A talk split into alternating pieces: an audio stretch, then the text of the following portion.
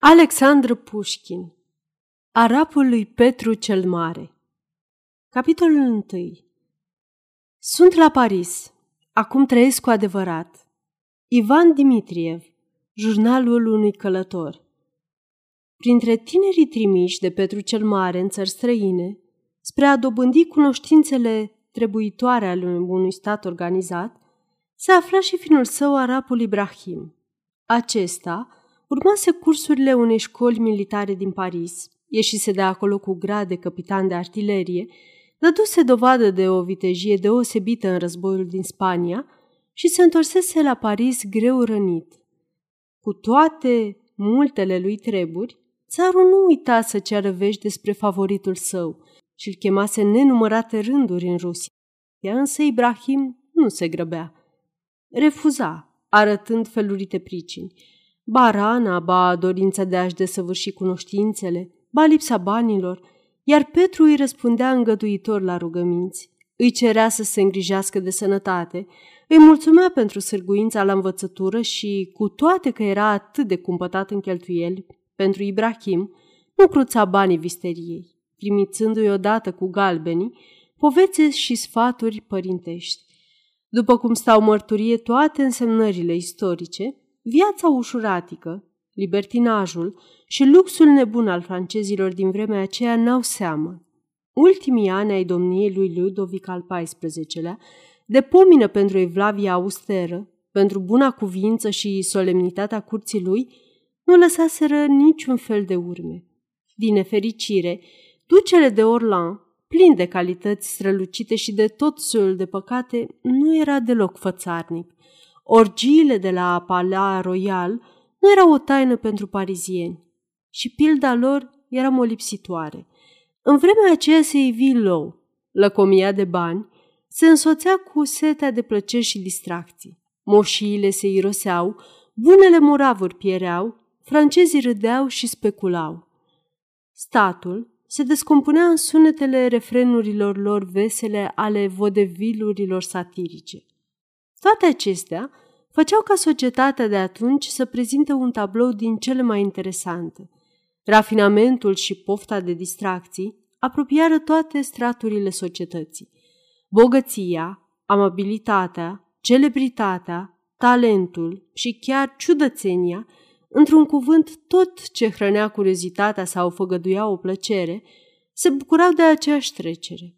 Literatura, știința și filozofia Părăsind cabinetul tihnit, coborau în mijlocul înaltei societăți spre a servi modei și spre a-i da tonul. Femeile domneau, dar nu mai cereau să fie adorate. Respectul adânc pentru ele era înlocuit cu o politețe pur formală. Aventurile ducelui de Richelieu, acest Alcibiade al noii Atene, au intrat în istorie și ne înlesnesc înțelegerea moravurilor din acele vremuri vremuri norocoase, pline de frivolitate, când nebunia, sunându-și zurgălăii, parcurge cu pas ușor întreaga Franță, când niciun muritor nu este cucernic, când se face orice în afară de pocăință. Ivirea lui Ibrahim la Paris, înfățișarea și cultura lui, inteligența lui născută, stârnirea atenția tuturor. Femeile din lumea bună voiau toate să-l aibă oaspete pe Le Negre du Țar și și-l disputau. Ibrahim lua parte la recepțiile însuflețite de tinerețea lui Arot și de bătrânețea lui Cholier, de conversația lui Montesquieu și a lui Fontenelle. Se ducea la toate balurile, la toate sărbătorile și premierele.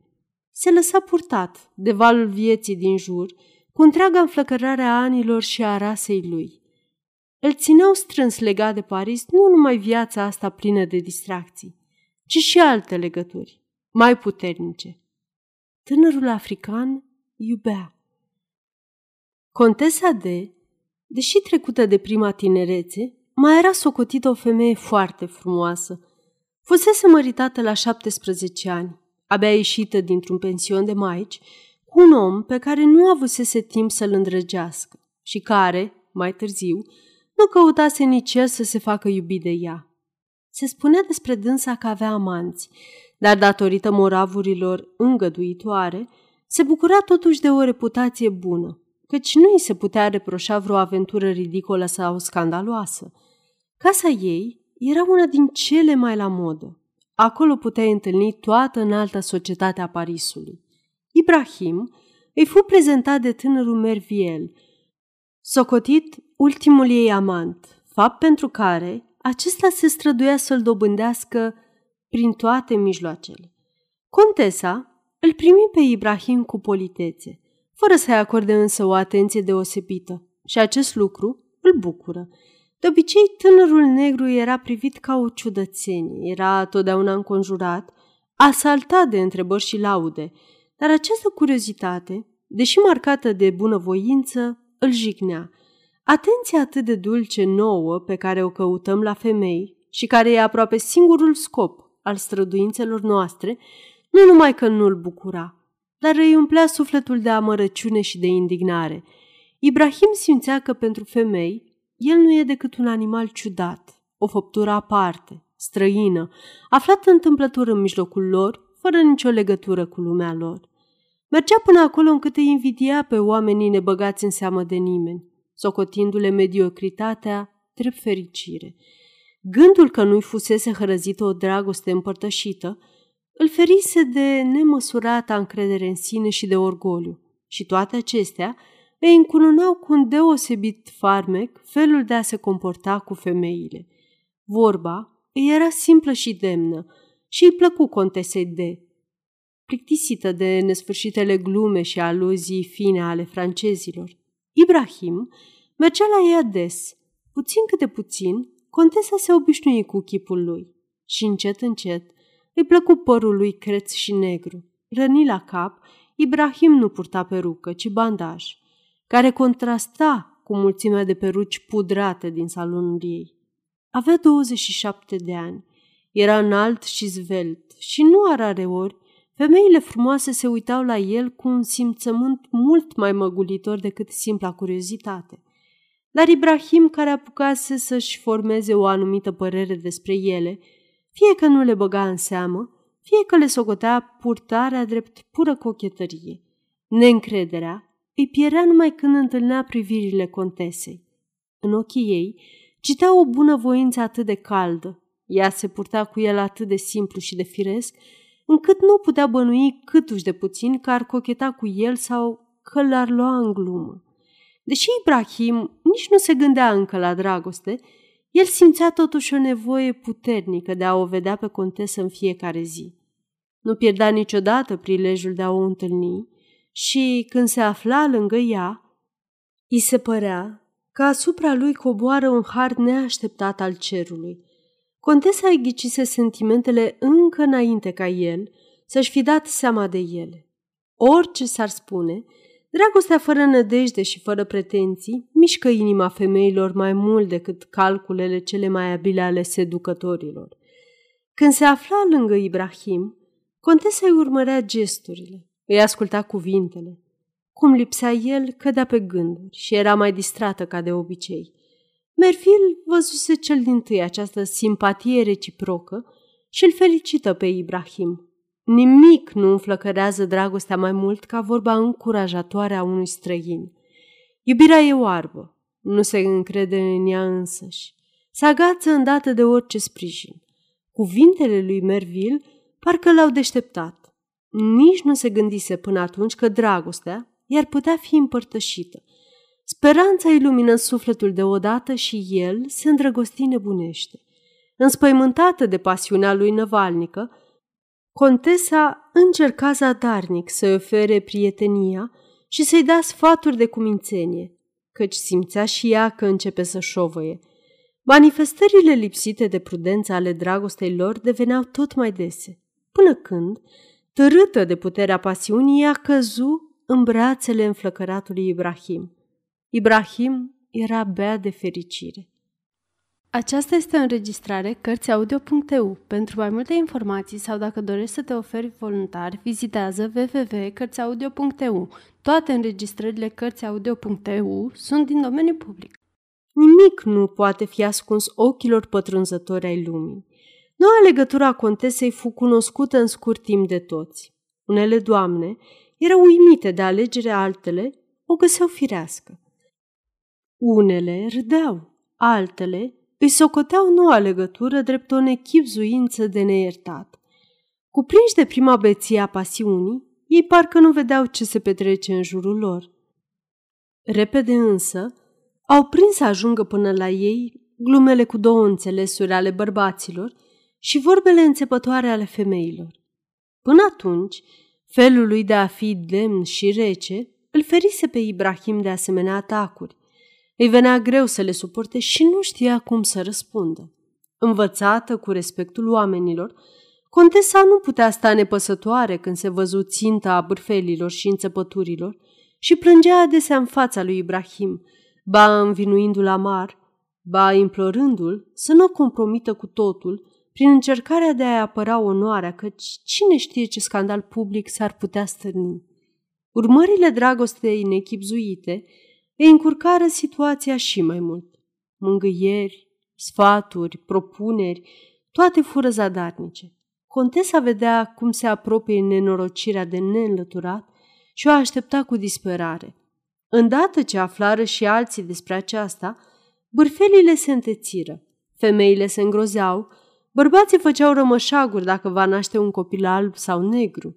Curgeau epigramele pe seama soțului ei, singurul din tot Parisul care nu știa și nu bănuia nimic. Clipa fatală se apropia. Contesa era în culmea deznădejdii. Ibrahim se ducea la ea în fiecare zi. Vedea cum o părăsesc puterile trupești și sufletești. Nu mai încetau lacrimile și groaza. În sfârșit, contesa simți primele dureri. Se găsi în mijlocul de a-l îndepărta pe conte. Se luară repede măsuri. Sosi doctorul. Cu două zile înainte, o femeie săracă fusese convinsă să-i dea contesei pruncul ei nou născut. Un om de încredere fu trimis să aducă copilul. Ibrahim stătea într-o încăpere de lângă dormitorul nenorocitei contese. Asculta cu răsuflarea oprită gemetele năbușite, șoaptele slujnicei, poruncile medicului. Contesa s-a chinuit mult. Lui Ibrahim, orice geamă îi rupea inima, orice clipă de tăcere îl cutremura de groază.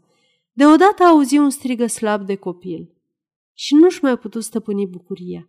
Se năpusti în camera contesei.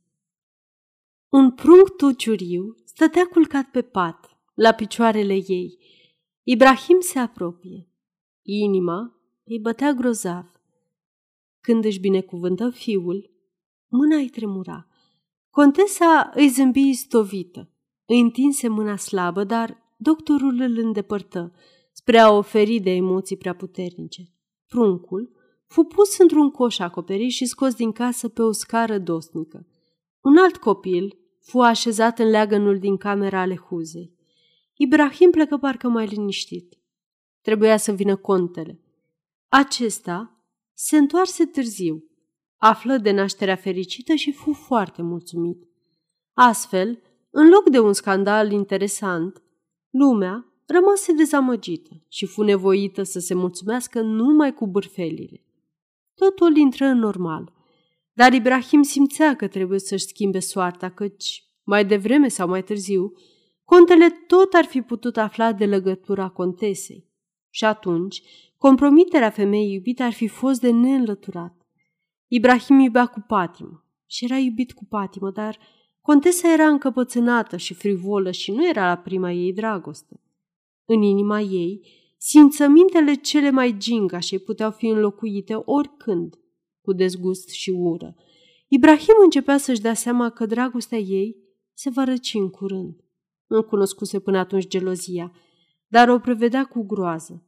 Își închipuia că suferințele despărțirii sunt mai puțin chinuitoare și se grăbea să rupă legătura nefericită, să părăsească Parisul, să plece în Rusia, unde un obscur sentiment al datoriei îl chema de multă vreme și unde se știa aștepta de Petru.